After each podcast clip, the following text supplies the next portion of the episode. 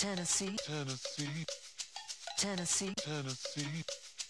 Tennessee. Lord, I've really been real stressed. Justin Kanew, one of the co-founders of The Holler, tnholler.com. I'm excited to talk to Tequila Johnson of the Equity Alliance today. It's been a busy couple of days here. The Equity Alliance had a huge win. Federal court locked Secretary of State Tre Hargett's voter registration criminalization bill. Subscribe to our daily emails on tnholler.com. We exist because of the generosity of small dollar donations. So those are really helpful. Tequila, how are you? It's great to see you. Thank you for joining us here today. Thanks for having me, Justin. I'm well.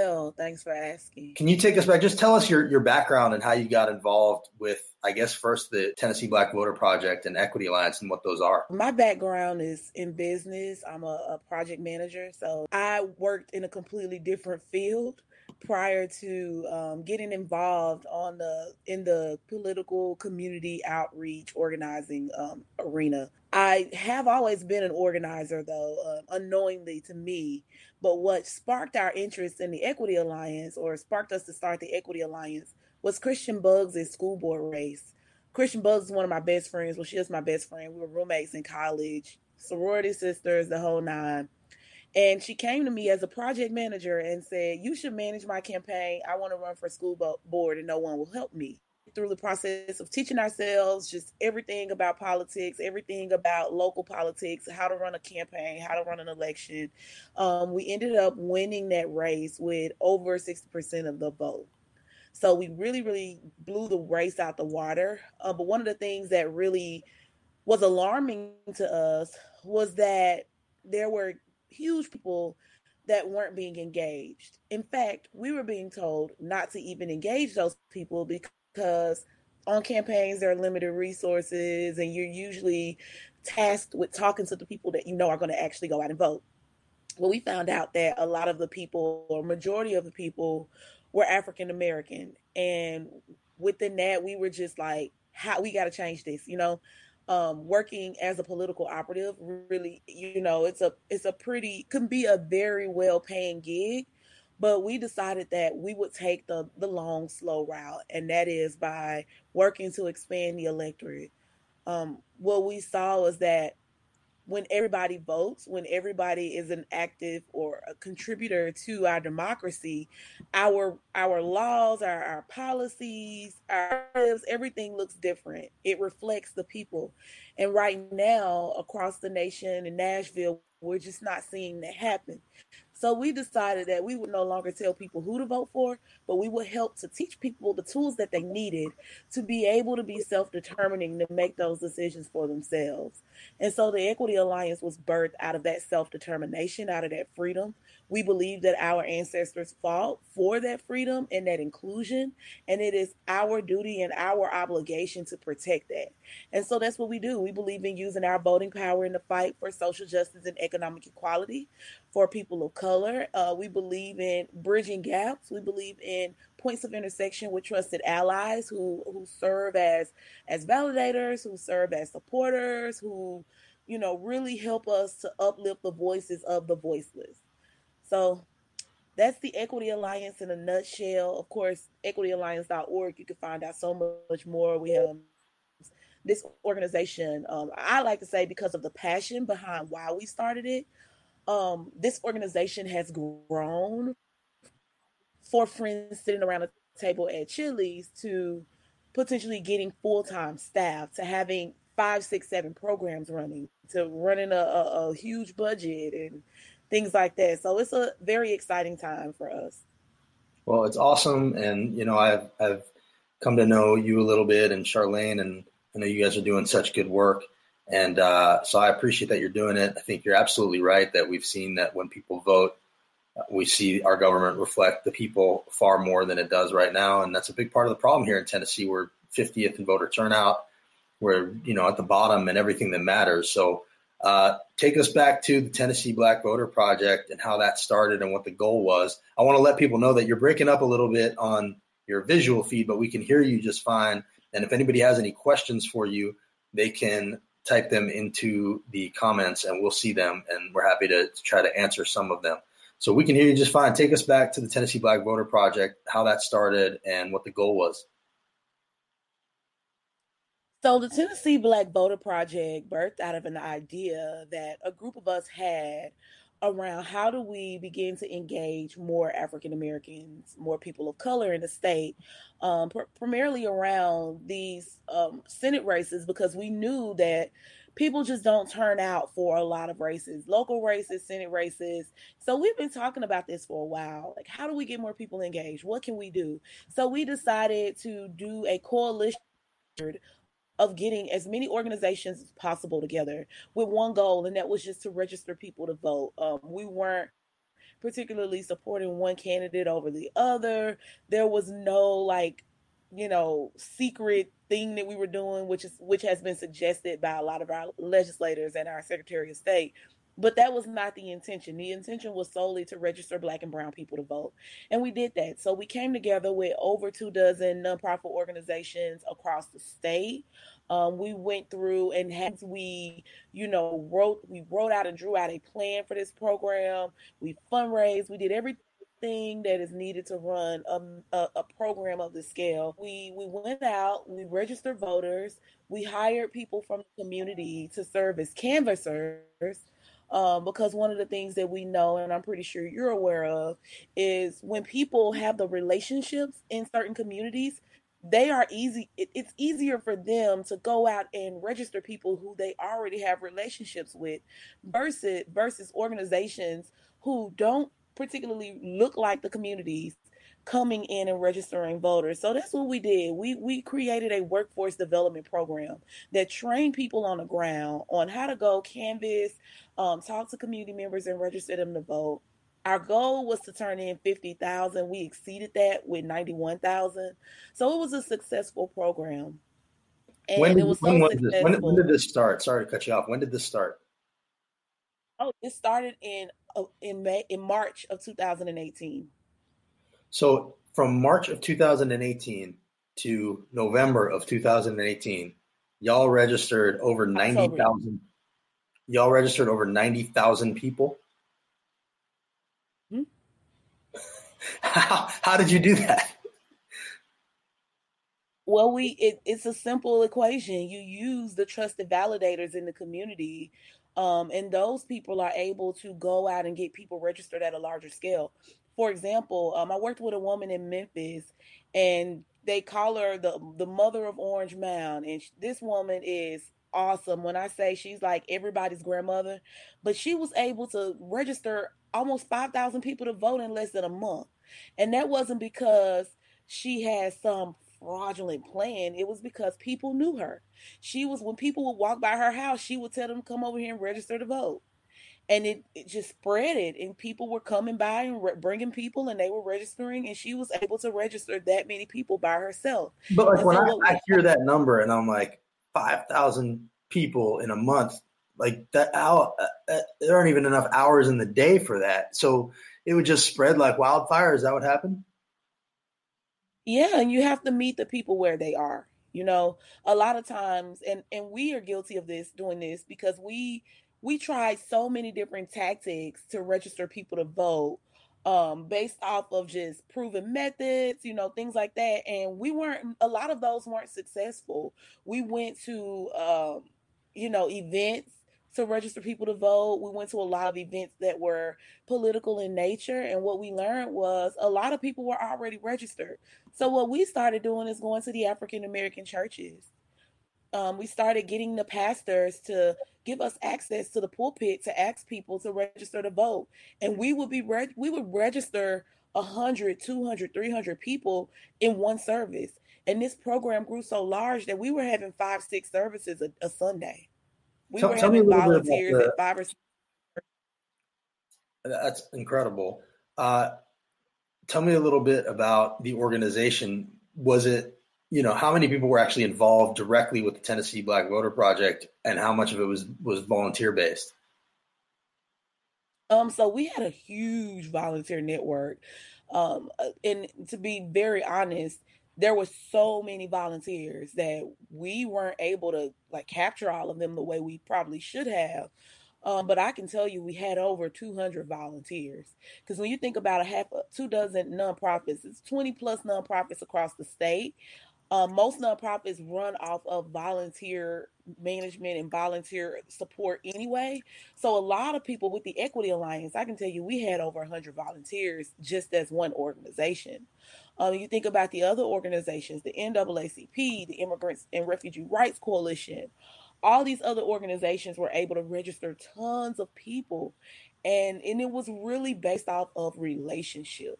It was relationship building. It was trust. It was organizing. It was being very you know intentional and strategic in how we organized and how we brought people together. So there were a ton of people. We did have a, a, a rather um, large number of people who were paid as well because organizations did receive a very small stipend. But for the most part we had just as many volunteers as we had paid people. Now while you were doing this you was your understanding that you had to turn in every form, no matter how sufficiently completed it was? Yeah, we we met with um, Linda Phillips from Memphis. We met with the election commissioner in Nashville, Davidson County, Knoxville, and those were the questions that we asked. In the event that we have incomplete forms, should we disregard them? And we were told no. Every form that you touch has to be turned into the state. Once someone puts their information on it, it now becomes you now become liable for making sure that person's information gets turned in. And from my understanding from by the election commission in Memphis is that once a person's information is entered on a form, it's the election commission's responsibility to follow up with the information. So you need to turn those forms in. We separated out all the forms. We knew that we were turning it in incomplete forms. But you turned them in anyway because you were told by election commissioners throughout the state that mm-hmm. if somebody touches a form and puts their information on it, it's your responsibility to turn them in. Because if you don't turn them in, then essentially you could be suppressing the vote. People think they're registered to vote, so they don't go register another way, and and they're not. So of course you turned in every form. And when election commissioners are telling you to do that, you could think maybe there would be criminal penalties for not doing that. Is that right? Right. Right. I mean, I guess at that time I didn't even think that criminal penalties was an option for voter registration. Like I never thought about voter registration in some way that people would be doing something fraudulent. Like I just I assumed that the election commission wanted to know what was happening and who was registering to vote and we're going to reach out to those people. I had no idea or never like I said never even thought about the idea that you could be, you know, punished or penalized for voter registration. Did you try at any point to contact Tre Hargett or Mark Goins, the election commission office themselves directly to be sure?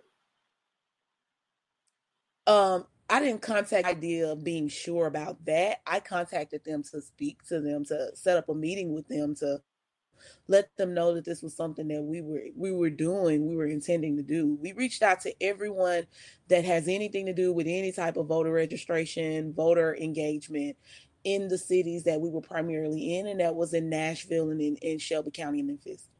When when did you reach out to them? I reached out to them prior to the um prior to the project starting. So early 2018, you reached out to Hargett's office and did they respond? No. Okay. So you turn in the forms, and a big part of the issue that came up during committee was that you turned in all of these forms all at once. Was that something you were warned mm-hmm. about not doing? Was there a reaction to you doing that? What was that moment like? Well, we didn't turn in all the forms. That's not accurate information. What we did was we were turning in large quantities of forms over a period of time, every week, every but it was not because we were trying to hold the forms and you know do something that would cause the election commission to not be able to get everyone registered to vote i mean it doesn't make sense here we are with little to no resources going after getting all of these people registered to vote turning into forms why would we want to risk not having those people actually be added to the rolls just to hold the forms to cause some inconvenience for the election commission. Like it just doesn't make logical sense. The the issue was people were extremely excited uh, around the country. You had uh, celebrities encouraging people to register to vote. Taylor Swift came out and was encouraging people to register to vote. Artists, different activists. Um, in Nashville, we had the oversight referendum that was gearing up. So people were extremely activated and we we capitalized off of that we took all of the things that were happening around the state around the country and we used that as fuel to get tons of people registered and that's what we did so we we turned in a huge quantity of forms and so it may have felt overwhelming for the election commission because so many people were registering to vote but that's I pay taxes and that's what I pay for. That's what we want people in our state to be registered to vote. We're the volunteer state. It doesn't look good for Tennessee to be 50th in voter turnout. Like our numbers reflect the voter suppression tactics that our state legislators have employed across the state, and it is sad. I completely agree with you.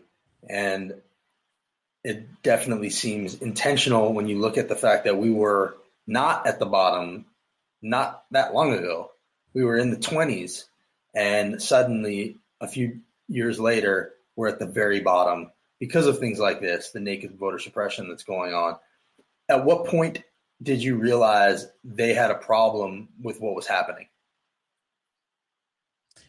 um, when Linda Phillips decided that she would hold back form, you know, we started getting a lot of pushback. We started hearing things in the news. Um, it really became evident to me that this was more than just about voter registration. This was about a longer, more um, a longer plan that we weren't in, included in. Let me say that. Um, this was about holding on to power. Like, let's be real. We know that our state legislator is not reflective of our state. We know that a lot of the policies are not reflective of the people in Tennessee, and that that transcends across racial barriers, social social economic statuses. I mean, even in our rural counties, I went out and I talked to people who had Confederate flags hanging up in their yard, who had you know President Trump stickers in their yard. And that I wasn't there to, you know, sway them to vote one way or another or do anything like that. I was there because I wanted to know how this person felt, what this person was experiencing. And what I learned is across racial barriers, across everything that you can think of that would separate us, people feel the same. People are struggling. Hospitals are closing. People are losing jobs no one is being paid fair wages. I mean, we're all experiencing the same thing that is reflective of the people that are in power. And when you have people who are put in power with a small segment of the population being the people to actually elect them, this is what Tennessee is an example of what that looks like. Now, let me ask you something. You said you were starting to feel like this was about something that you weren't involved in, like there was sort of something nefarious behind the scenes going on. What was giving you that vibe? Like drill down on that for a second. You felt like something bigger was happening and it was it was it was all connected? Yeah, I mean, just and and this is my, own intuition, but even in conversations with legislators about this, it was obvious that they had no knowledge of me, the Equity Alliance, the Tennessee Black Voter Project, what that stood for, what we were doing. It was all, it was a very divisive, partisan reaction. Let's just be honest. I mean, people were literally reading from the paper in the subcommittee and committee hearings or, or, meetings. They were reading from a piece of paper that someone gave them. That wasn't something that they thought of on their own. Someone gave them that and told them this is this is the intention. The intention is to take power away from us, and you are going to be a person that could potentially lose your seat. We need to slow this down.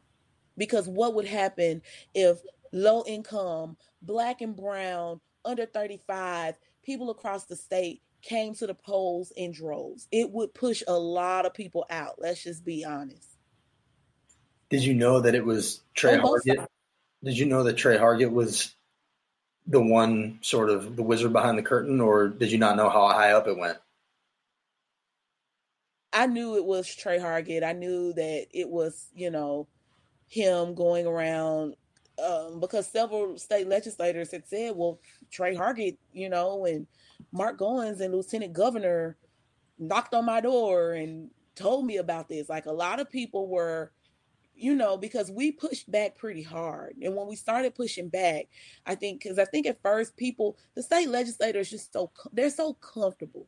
They're so comfortable without being challenged. They're so comfortable uh, with doing whatever they want to do and it just kind of flying by people's radar without anybody paying attention. So when they do get a little bit of pushback, they get alert. They're like, oh, wait, let's get a little deeper. And what we saw was after we started protesting and really pushing back and calling them out, um, they started deeper into what was actually going on. And people were just kind of being honest, saying, hey, well, this is how I heard about it, and this is what they're saying. And we know that there are some, you know, serving special interest groups. There are some greedy politicians who use specific rhetoric that divides us and that makes us think that one person is after the next. And that's not the case. It's all about them and it's all about holding on to power. So they use those buzzwords. And once the words, um, voter fraud and all those words, they were up in arms. It became that's about what it was intended to be about, and that is about giving people a voice. It became about illegals and a whole bunch of felons and all this stuff, and that it, disgusting to be honest and disheartening. So when the bill got introduced, did you feel like, oh, this is about us specifically, even though they didn't actually name you directly? Yeah, I mean, it, it was about us. Every example that they used was an example from the Tennessee Black Voter Project, any example from any other organization. Every example, everything, every form that they held up was a form that was from the Tennessee Black Voter Project. That bill was written out directly to attack every every layer of of strategy that we employed with that project was listed in that bill. And so we know it was a direct attack on us, even though, you know, I reached out uh, to the committee member, committee chair and sub chair asking if I could testify to defend it. I was denied. I mean, nobody reached back out to me and said, "Sure, you can testify um, in, in in regards to this." They didn't. On in fact, on the floor, they said to the League of Women Voters, "Well, we're not talking about your organization. We're not talking about groups like yours. What are group? What is groups like yours? White women, older women? Like what? What are you trying to say?" So you reached out to testify in committee about this bill that was very clearly directed at your organization and they wouldn't let you testify. I mean, just to be clear, we just had Senate hearings where a guy who says he remembers being born testified against an abortion bill, but they wouldn't let you testify about this bill that was very clearly about your own organization. Yep, and and you know I'm I'm not gonna say they would or wouldn't let me. I'm gonna say I reached out and no one reached back out to me. I called and no one, re, re, you know, no one returned my call. So, yeah, it's unbelievable. So you watched the bill get passed, and you know we posted a bunch of videos about the debate that went on. I mean, you know, in the in the House, it sort of sailed through, and then Jeff Yarbro tried to put up a fight in the Senate, but he's kind of all alone there on that committee. The things that came up, Dickerson, I guess there were some Republicans that had issues with it, the things that came up were, you know, the fact that you thought you were supposed to turn in every form. The guy didn't have any answers. It was a circus, really, and a, a disaster. Um, did you know that it was going to pass, and what were you guys doing behind the scenes to prepare? Um, I knew it was going to pass. I knew it was going to pass. One because I knew why it was introduced and it wasn't introduced because they want to protect elections. If they wanted to protect elections or guarantee integrity, they would just do automatic voter registration. It would make it so simple. Once you get your driver's license or your ID, you're automatically registered. They would make the form not so nuanced if they wanted to make sure that they were protecting elections. They would have a process that streamlined every election commission across the state. That wasn't the intention. The intention was to suppress the votes of black and brown communities. Make no mistake about it. The intention was to make sure the people under the age of 35 don't show up to the polls in, in huge record setting numbers because it could affect the elections that they care about, that give them the autonomy to continue to make pass bad policy. So yes, it was definitely, definitely something that we were aware that was going to happen, but that didn't mean we weren't going to fight. That didn't mean we were going to just lay down and say, "Here, yeah, we're just going to let y'all do it." No, you're going to have to fight. And if it passes, if it if if a judge rules and says, "Okay, we think this is a good law," you're still going to have to fight because I'm still going to register people to vote. So the bill passed. Uh, you know, there were a lot of protests. Definitely people were concerned. You guys turned it out at the hearings. It was great. We, you know, I remember we talked to you back then briefly, and we were there for a lot of that. Uh, the bill passed. Nobody was surprised. It became national news because this is unprecedented. I mean, let's be clear. This is not something that exists in any other state. No other state criminalizes voter registration the way Tre Hargett and the Tennessee Republican supermajority just tried to. So this is groundbreaking voter suppression stuff. Uh, I think you called it ground zero for voter suppression when you testified before Congress this past mm-hmm. week. And what happened with the lawsuit? Did you guys pretty much immediately launch the lawsuit? So what what was the argument being made why this was unconstitutional? Yeah, well, I can't talk about the lawsuit obviously because we're still it's still happening, but I can say that we launched this lawsuit because we knew the only way we're going to be able to reason with them is in the courts. They wouldn't let me testify on the Senate floor, the, the, the Senate or the House floor. We couldn't get a meeting with Tre Hargett. We, you know, barely got a meeting with um uh Senate, the Senate who Senate sponsor um, Ed Jackson from Jackson, Tennessee. We barely got a meeting with him, so we knew we weren't going to be heard. We weren't going to be listened to, and that's why Amer- That's why I love America, because America was designed on principles that give people power to be able to hold elected officials accountable, and we have layers in government that help to protect citizens. And so we know that if this doesn't work on a state level, then we have to take this to the courts it's time out to stop playing with them and we got to start taking this to a higher place and so we knew we're gonna have to we're gonna have to take this up. We're gonna have to go higher with this because they're not gonna listen to us. You know i'm 32 year old black woman you, you, you, broke, like, broke up. sorry tequila you broke up real quick. Say if this if this doesn't work on oh, a state sorry. level you were saying? Yeah i knew that um if this didn't work on a state level we were going to have to take this to the courts and we were prepared to do that. Because we knew i mean you have a group of black black women black men coming in to to, to push for something. And we knew that our state legislators weren't going to listen to us. The majority of them looked at us they laughed they mocked us they you know made silly face you were there justin you saw it. They were terrible. And it was all just to antagonize us. And so we had to do what we had to do just like i guess they had to do what they had to do. Well the court ruling. I mean, there were two this week. The first was to dismiss their motion to to deny their motion to dismiss the lawsuit, in which the judge really just undressed the whole law, basically parroting everything the critics of the bill said in committee. She just sort of dismantled it. She called it a punitive scheme. She called it a prophylactic scheme. She basically said that they're trying to poison the the dirt rather than you know clean the crop and you know, basically just completely uh, undressed Hargett and the motivations behind the bill and the bill itself, pointing out that, you know, a lot of what's in the bill shows why it's not even necessary because, you know, if they're only willing to criminalize and punish people who are getting paid to register people to vote, that just shows that they're not actually really doing anything other than trying to uh, take advantage of people who, you know, can't dedicate their time to things like that unless they're getting paid. So the the first ruling was great, and then yesterday they blocked the federal court blocked the passage the the um, the bill, so it won't, as of right now, become law or or be enacted un, until further things happen. What now? What happens now? What recourse does Tre Hargett have? Do you know if they're going to appeal it? How high up is this going to go? Uh, I'm pretty sure he's going to appeal it. I think that everybody needs to call down and check on Tre Hargett's ego right now because I'm pretty sure. Um, I, I have no idea what Trey Hark is going to pull out of his hat next, but I can tell you, and I hope he's listening, that I will be ready for it. Um, you know, you never know where he's going to come from. You never know what he's going to do. You never know. A lot of, you know, a lot of a lot of the the down or bad part of this is that he has a gets paid a really good salary.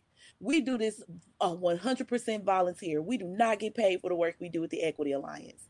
So when you think about it, Tre Hargett has the time and the resources to sit back and really, you know, strategize on how he's going to suppress the votes of young black under 35, single mom, you name it, anybody that's not a wealthy white male. He has the time and the resources to sit back and figure out what he's going to do. So I am sitting back waiting for whatever big elaborate scheme he cooks up next, and I will be on his ass.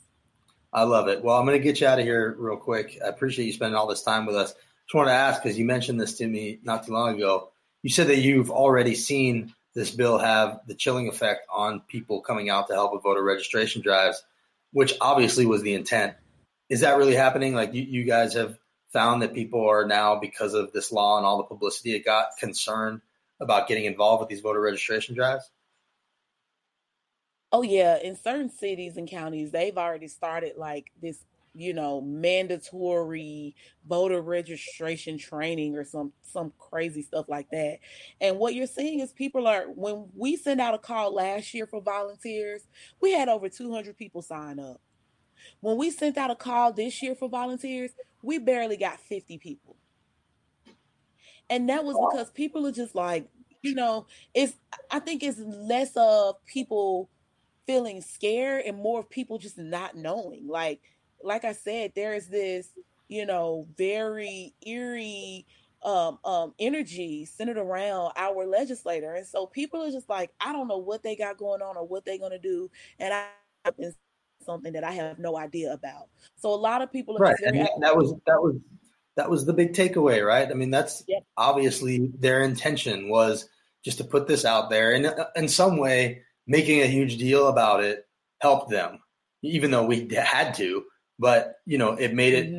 public people heard about it it, it puts it out there that oh do I, is this something i have to worry about voter registration i don't want to get caught up in that you know and and that was the goal right they know that that's that how this works yeah so so people need to realize that that, was the goal and and you know i respect that you're not letting this discourage you at all but I can only imagine how many people will be sort of turned off from prop because it's a shaky thing anyway, right? Like it's a lot for right, somebody right. To, give, to give their Saturday to go register people to vote and like get in people's faces at these events with a clipboard. Like nobody really likes doing that, but people do it because they feel like right. they want to get this monster out of the White House and get involved in the process.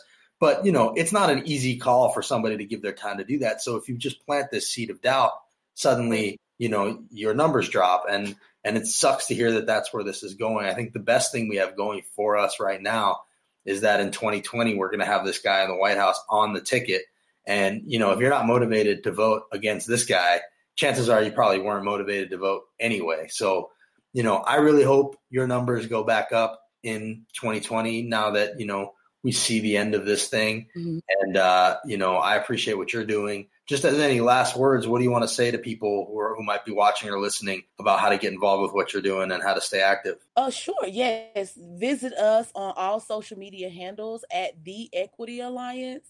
Um, you can go to our website, theequityalliance.org, if you'd like to sign up to volunteer.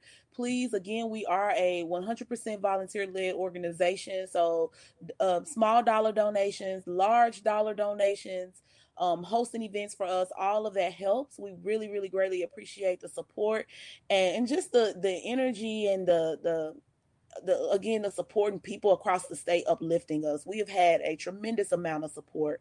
So that right there is enough to fuel us to let us know that we're doing the right thing and we're on the right side of history. And we just appreciate and and, and are so grateful for all of it.